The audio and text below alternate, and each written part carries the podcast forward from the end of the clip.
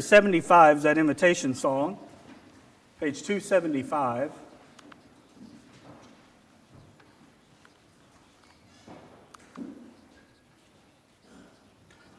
Hey, Joy, will you click on the PowerPoint?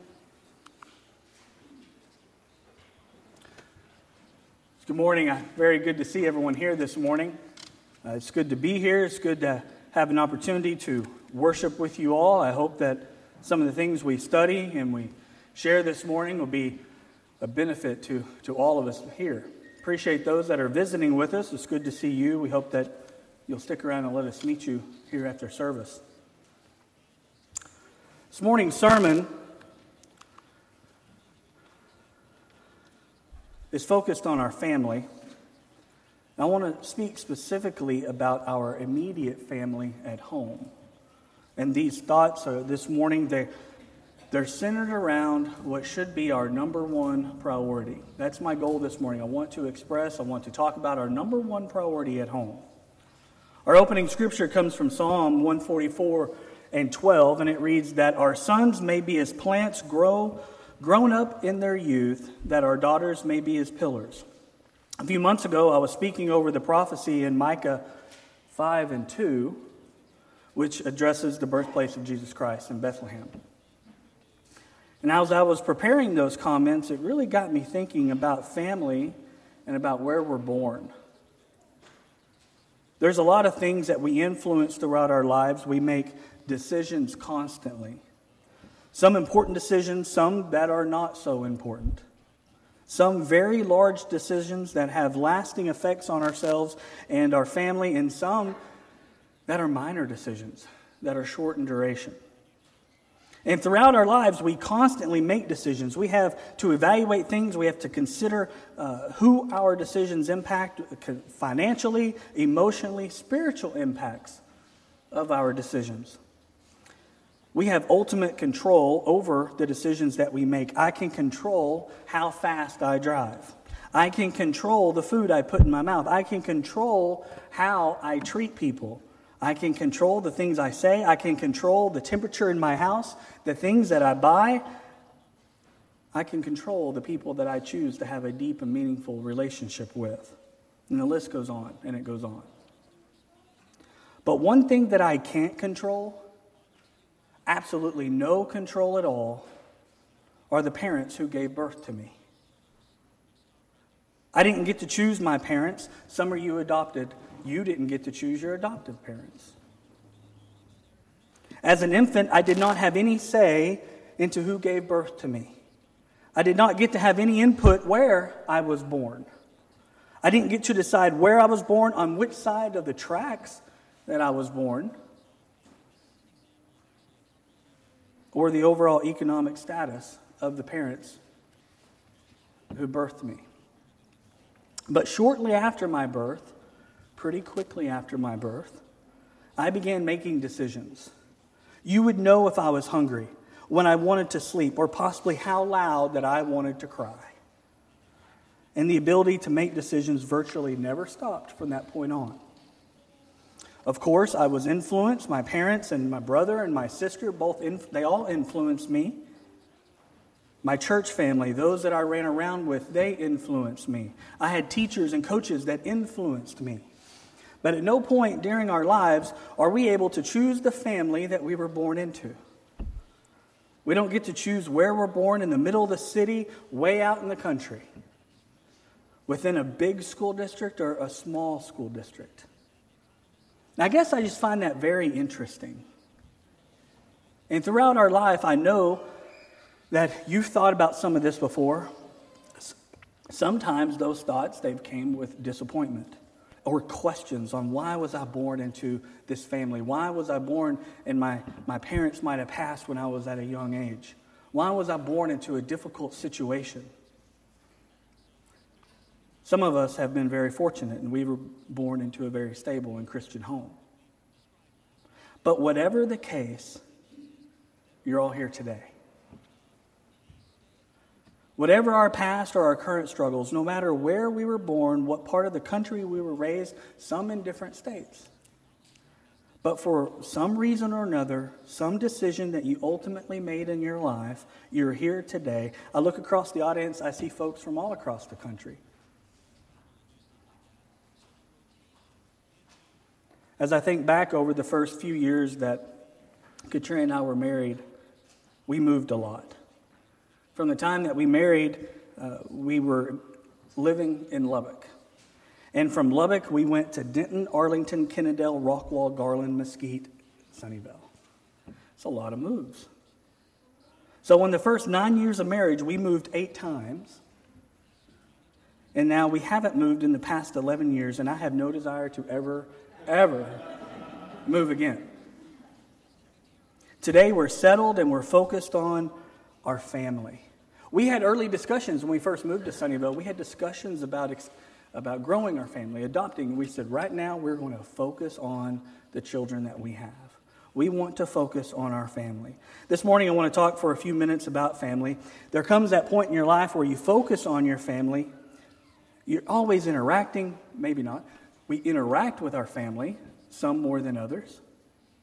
You live close to family, you visit family. Maybe you move away from your original homestead and you develop a new family.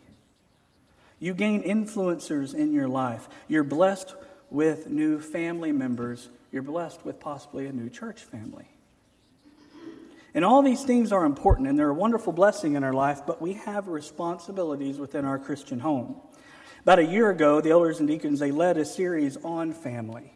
I don't plan on rehashing some of those topics. I'm sure there's going to be a little bit of bleed over. A few verses that were covered then, a few verses that we regularly see when we talk about family. As Katrina and I, we pursue the raising of Audrey and Lily, there's a lot of things that we discuss. How are we going to handle this? What's our approach to that? What values do we ultimately want to teach our children? And as I look out into the audience, there's a lot of you that are currently doing that exact same thing. And there's some of you that are planning to start a family. The things we talk about today are very important to families, to those that are looking to start a family.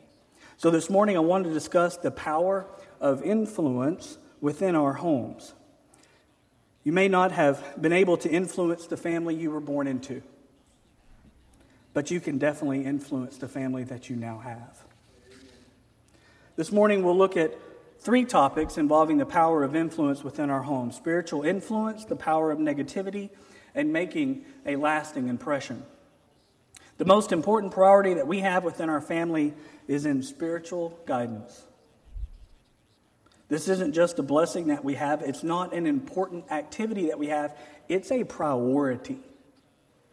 This needs to be a priority in our homes. Ephesians 6 1 through 3, it reads Children, obey your parents in the Lord, for this is right.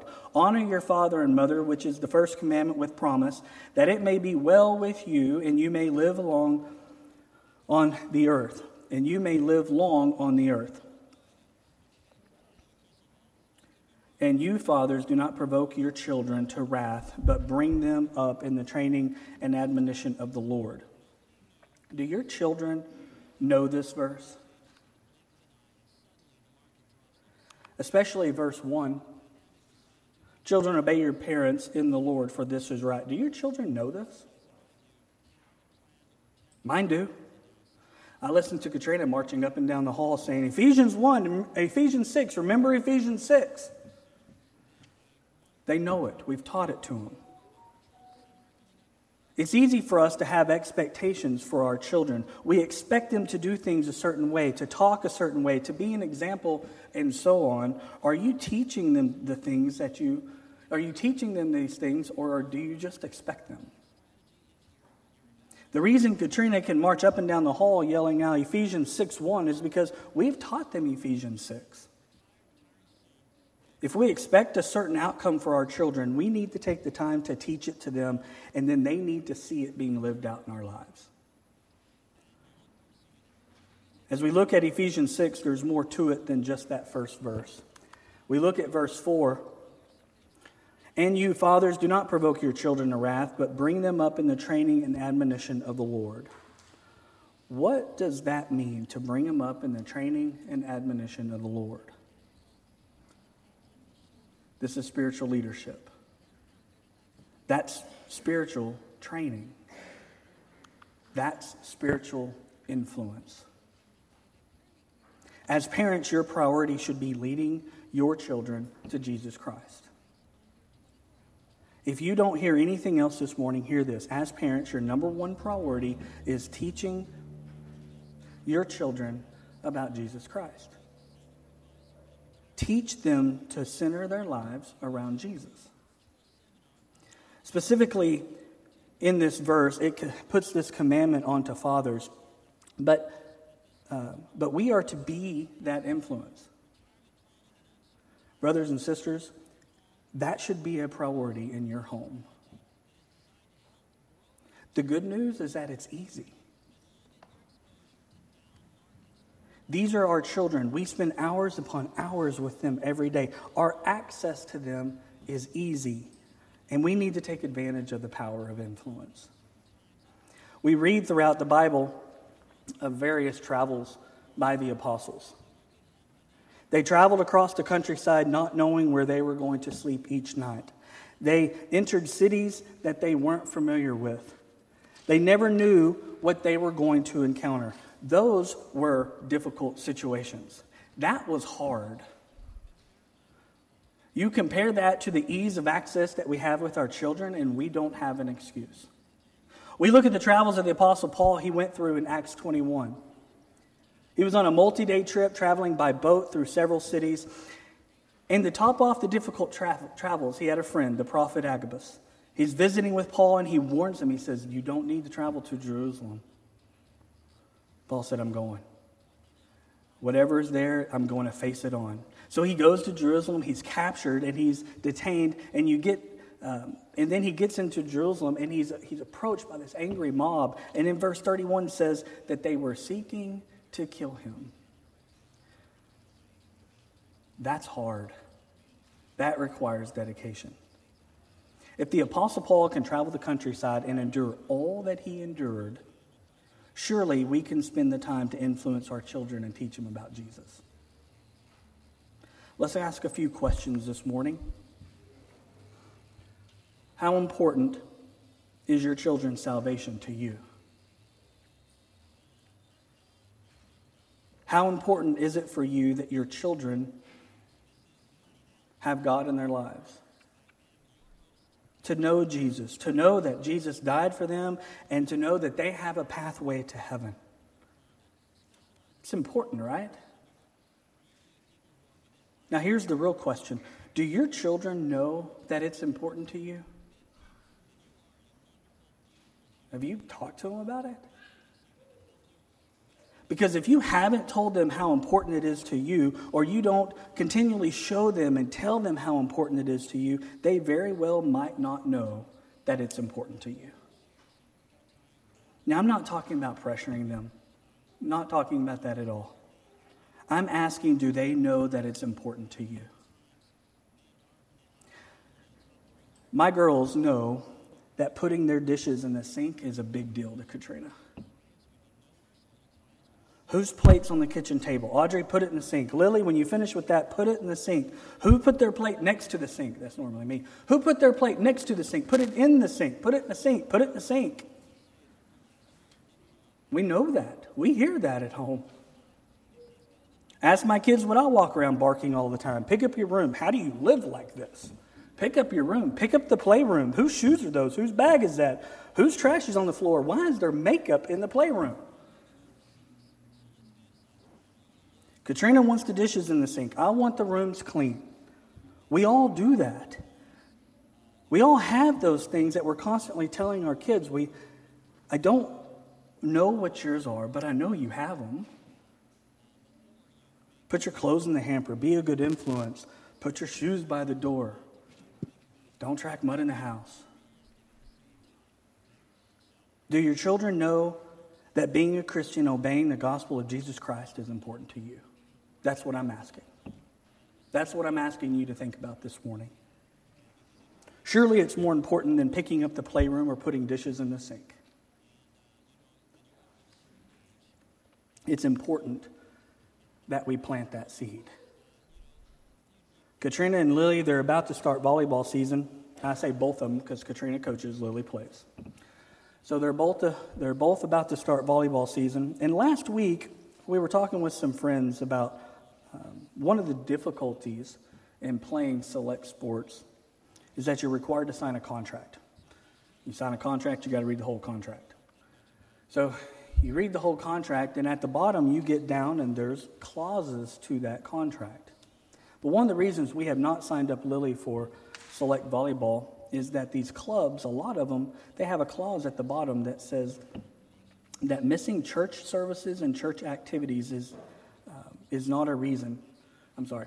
It says church activities and church services is not an excuse to miss any volleyball practice or games. And so you're allowed so many of these unexcused absences, and that doesn't count. Fortunately, we haven't ran into that with soccer, so we continue to play soccer. But with volleyball, we, we haven't seen a contract yet that doesn't have that clause. So that makes our decision easy. We won't play select volleyball. We were talking with a parent this past week, and we were talking about this very thing recently. Um, and he noted that their daughter played for a team that did not allow them to miss team activities for church related events. And, and before they signed their new contract, their daughter came to them and said, Hey, Dad, I really miss church. I, you know, we haven't been. We've been playing volleyball, we've been going to practices, and I really miss church, and I really miss my friends at church. And I don't know if I want to play volleyball this season. That's a wonderful thing. This young lady saw the need to be in church, to interact with her church friends, and that it was great that she realized that. Now, this was his fault. He said, Yeah, I didn't make the decision for her. I told her that it was up to her and that I would support whatever decisions she made. My jaw almost dropped to the ground. That was his opportunity. He had it right there to be an influence. Parents, it's time for you to influence your children. It's time for you to plant that seed over and over again. This is what James says, kind of along these same lines. In James 1 and 21, therefore lay aside all filthiness and overflow of wickedness, and receive with meekness the implanted word, which is able to save your souls. Other translations use a shorter word. They say plant. We plant those seeds. Why do we do it? Because it has the ability to save souls. And we do that through influence. We do that by providing the support structure to assist and influence. And we hope that our children make the right decisions. And when they don't, we step in and we guide and we correct. It's important we influence them in these ways because we have such a strong ability to influence them, and it's just for a short few years. And it's critical that we take advantage of that. We may not think that they hear it right away, but it's planting those seeds. Proverbs 22 and 6, we're all familiar with this verse. Train up a child in the way he should go, and when he is old, he will not depart from it. Just look at some of our children. They run around here in Red Raider and Aggie shirts all the time. We're doing this. We're doing this scripture. We're training them. When they're two years old, they're not picking up that red and black Red Raider shirt and putting it on. But we put it on for 10 years, and then they're 10 years old, and what are they picking out of the closet? Red Raider shirt. I joke a little bit there, but I think you get the point the power of influence. I was talking with a sister recently about our children listening to our guidance in the hope that they will eventually hear us. They'll start to mimic that advice. And I remember in 1999, a long time ago, 1999, I had just started my, my third year of college, and I was working on my weekly budget of expenses to send to my dad so I could get some money. Sounds like a Typical college kid looking for money, doesn't it? And something just hit me that day. And I was, I was sending out that email and I had all my expenses lined out. And then at the bottom, I just started typing. I wrote a long email explaining that although I didn't always listen to what they were saying and the teachings and that constant influence, but I'd always heard it. And although I had to make my share of mistakes, instead of just taking their guidance, I heard them over the years. And I was very appreciative to have had that constant guidance. It might not have always been what I wanted to hear, but it's what I needed to hear, and that it did sink in. Remember that your children, they're listening. Be that influence. Lead by example and continually remind them of the importance of Jesus Christ. As we revisit Proverbs 22 and 6, I know that you all want your children to obey the gospel to be baptized for the mission of, of your sins. I know that you want your children to meet their Heavenly Father one day. If you aren't discussing these things at home, then it's time to start. Spiritual influence, we need to make that a priority in our homes. So we've talking about we, we've spoke about influence this morning, a desire for, for our children to listen so that we can guide them and that these things can sink in. We plant that seed over and over again. Can that strategy backfire on us? You being an influence to your children, can that, can that backfire?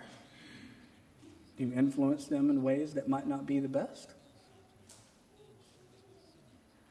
I think it can. I think it does sometimes. That takes us to our second point this morning. We need to use our influence in a positive way, not a negative way. We've all heard the phrase like father, like son, or the apple doesn't far doesn't fall far from the tree, or as Katrina says, the pecan does not fall far from the tree.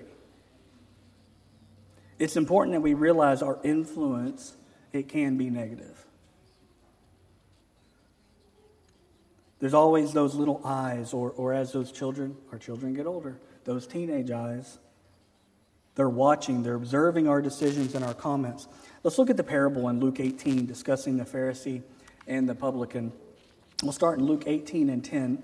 Two men went up to the temple to pray, one a Pharisee and the other a tax collector. The Pharisee stood and prayed thus with himself God, I thank you that I am not like the other men, extortioners, unjust, adulterers, or even as this tax collector. I fast twice a week. I give tithes of all that I possess. And the tax collector, standing afar off, would not so much as raise his eyes to heaven, but beat his breast, saying, God, be merciful to me, a sinner. I tell you, this man went down to the house justified rather than the other. For everyone who exalts himself will be humbled, and he who humbles himself will be exalted. Look at the differences that, on how these two people prayed. These verses explain how the Pharisee praying to God is telling him how good he was. How in verse 11 he was thankful that he was not like these other men that were around him. He called out extortioners and unjust and adulterers, compares some of these sins to the tax collector. You know, instead of being thankful of how great of a person that he might have thought that he was, he should have prayed for the tax collector, for those sins that might have been in his life, for those sins that they maybe they could be removed. The Pharisee continues talking about how good of a person he is and, and the things that he thinks that he does so righteously. He prays in verse 12 that he says in verse 12, he says, I, I fast twice a week, I give tithes of all that I have. He's patting himself on the back, right? Now, the tax collector, knowing that he was a sinner, he would not lift up as much of his eyes to heaven. He had guilt. He felt that he was a sinner. He knew that he was a sinner. And it, that shame prevented him from, from even looking up. The tax collector prayed for forgiveness, asking God to be merciful, admitting that he was a sinner. The prayer of the publican was totally different from that of the Pharisee. He made no boast of his righteousness towards God or any other man. That's not what he did. He felt like he was a sinner and he was willing to acknowledge it. So, my point in studying these scriptures is to show that there's often two different ways we can do something. Two completely different outcomes. Both of these men prayed two completely different ways, two completely different outcomes. That happens with our actions at times. When you talk about the worship service at home or you talk about church activities, at home with your family, do you complain? Do your children observe any negativity regarding the, the activities that go on at church? Do you talk about them when you leave here? Have you said things such as, I don't know why we do things like that? I didn't like the sermon today. I couldn't follow him. What was he talking about anyway? I didn't care for the song service. He leads the same songs over and over again. He leads songs that are too slow. There are some things that I would do differently. Saying those things to your family on the way home from church is not being a positive influence. I've said every one of these before. I've said every one of them. Probably a few more. Having this type of attitude, it's divisive and it's hurtful. You're trying to influence your family. We've talked about that. So, how are you going to influence them? Positive or negative? Are you going to do it this way? Because ultimately, when we say things like this, we're making the worship service personal. It's now about me. It's a selfish attitude. We're putting those thoughts and feelings of ourselves before others. Look at all the eyes. I don't know why we do. I didn't like the sermon. I didn't like the song service. When did the worship service become about me? When did church activities and events, when did they become about you? Why am I or you, why are we more important than this worship service? The worship service is intended to glorify God. It's intended to uplift our brothers and sisters. It is intended to grow us closer together with like minded Christians so that we can celebrate Jesus Christ and all He's done for us in our life. It's our opportunity to heaven is through Jesus, and that's what we're worshiping. That's what we need to teach in our homes. We need to bundle up that whole family clan and we need to get to church because we're going to worship God. That's how we influence our family. Because when we complain about the church, when we have better ideas that no one will listen to, when we don't need certain, uh, when we don't attend certain services because of the speaker or the song leader, when we don't stay for an afternoon service on fourth Sunday because I have somewhere else I'd rather go, when I don't have time to go share a meal with my brothers and sisters, you're teaching your family it's not important. And if you disagree with me, I'd love to talk to you about this after church. Tell me a reason why we can't do some of these things.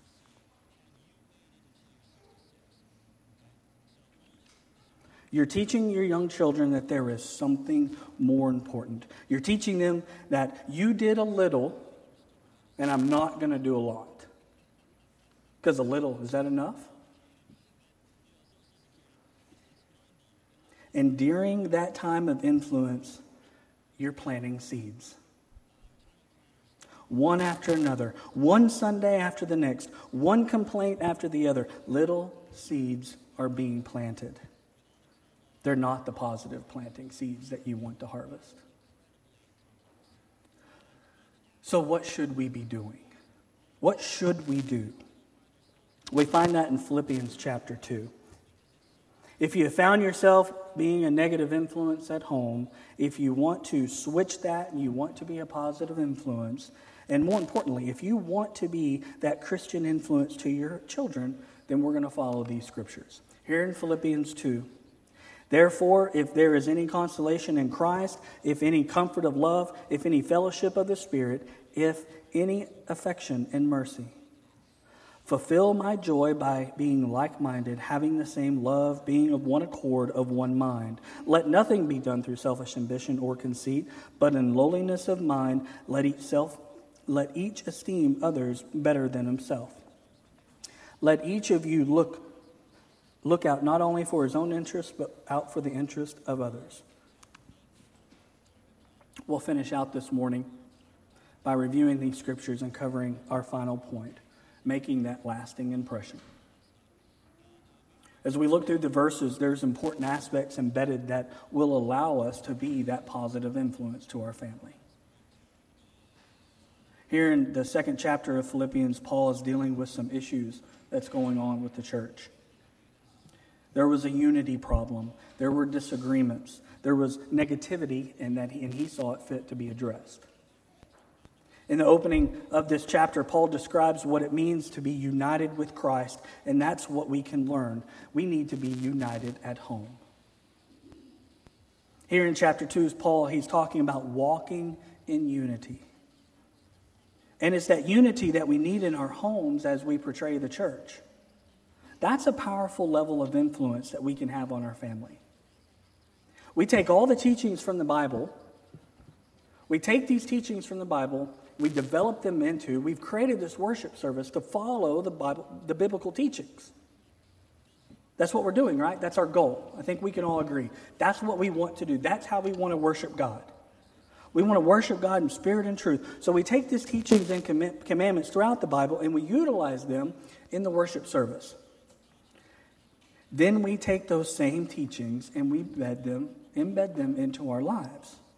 The values that we have within our homes, that's how we influence our home. I believe in repetition. I believe in muscle memory. We do things over and over and over again. And that's where unity plays an important part of our power of influence unity within the church, unity with our brothers and sisters, unity within our teachings at home. And when we have all these things aligned, we influence and we create a lasting impression. Paul says at the beginning of the chapter if you have been encouraged through Christ, if you've been comforted by his love, then be of the same mind. Paul uses the word if, but it's not in the same manner uh, as if we would use the word if. He's not saying, if you can do this, if you can swing by, stop and pick me up a burger on the way. He's not saying it like that. He's making a statement, or we might say he's making an announcement. He's saying, since you have been comforted in his love, since you have been encouraged through Christ, and because of these things, you should be united in Christ. You should be united because of Jesus Christ. Jesus desired for unity. Jesus wanted unity among us. And, and this is the same unity that we need to carry forward to our homes. In John 17, uh, we read of Jesus praying for unity. Verse 9 starts like this I pray for them. I do not pray for the world, but for those whom you have given me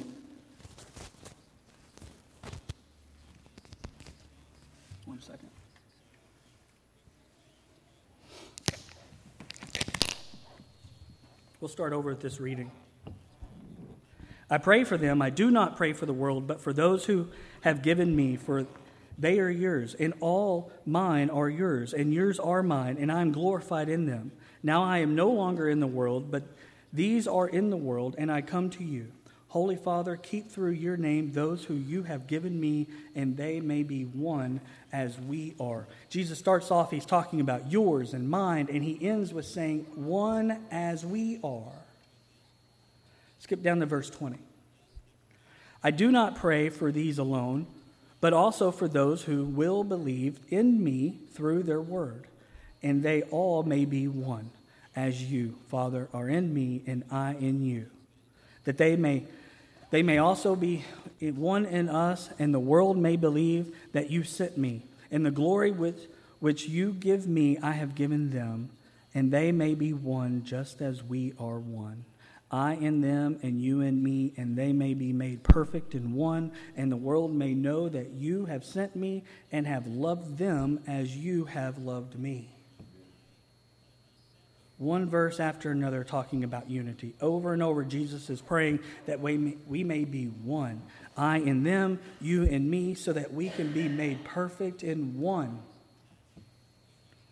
This was important to Jesus. This was, this was his prayer. And here in Philippians 2, we get a good picture of why we struggle with it so much. Paul begins to tell us in verse 3 on why we struggle with it. Let nothing be done through selfish ambition or conceit, but in lowliness of mind, let each esteem others better than himself. Let each of you look out not only for his own interest, but also for the interest of others. You want to know how to walk in unity? You want to know how to create a full circle of influence in your homes? Look at verses 3 and 4. He says, Don't walk in selfish, selfish ambition. Selfish ambition is elevating oneself or putting one's interest ahead of others. This is hard. The world tells us that we're number one. You're number one. The world tells us, take care of yourself. The world tells us that you only live once. Take care of yourself. Do what you want to do. Do what feels good. And then the Apostle Paul tells us that if you desire to be unified through Christ, and if you desire to take that unity and develop it throughout our homes so that we can have that strong influence within our family that intertwines the biblical teachings, and we take that and we intertwine it into the teachings at our house, then we will avoid selfish ambition. I cannot think of a better way to make a lasting impression with our homes than having a unified approach with Christ's teachings in our church family. Because coming to church and learning Christian values, and then we turn around and we go home, and if we contradict them, it's inconsistent, it's confusing, it's chaotic. That's not how I want to influence my children. As parents and grandparents and aunt and uncles and cousins, siblings, we have the power of influence. That's a big responsibility. This morning we've discussed three topics. We've talked about spiritual influence, the power of negativity, and making a lasting impression. Two, maybe three, but two or three of these things are going on in your house. You may be very successful at spiritual influence and creating that positive, lasting impression. That might, that might be happening. You may be highly negative, which is also impacting that lasting impression. That might be right. Or maybe all three apply. It's possible that you're being great at spiritual influence for your family, but you're also negative. You complain. It's possible that you've allowed your opinions to create a divide or a lack of unity within your homes between what's being taught and practiced at church and what's being taught and practiced at home. And with this inconsistency, you're creating a lasting impression, although it's not the one that you desire. I encourage you this morning to be consistent. I want to I want to make an influence. I want to be as influential as I can at my house. And that occurs through consistency, that occurs through repetition. John 3:16 for God so loved the world that he gave us his only begotten son for whoever believes in him should not perish but have everlasting life. John 14 and 6 Jesus said to him, I am the way, the truth and the life. No one comes to the Father except through me. That's what I'm teaching my children. I want I have a desire for them to be saved. I have a desire to leave a lasting impression on them, and it's my responsibility to provide this spiritual influence. I appreciate your attention this morning. I hope some of the comments have been useful. I hope that things we've studied have been of interest and will help in your daily walk, and I hope that, that you're being that spiritual influence to your family. If you haven't been baptized this morning, we definitely want to offer the services of the church. We want to offer that opportunity to you. The water is ready, and we encourage you to take that step this morning and become a child of God. If there's if you're struggling with some things and you'd like the prayers of the church, uh, we're more than welcome to pray with you. We ask of either case come as we stand and sing this invitation song.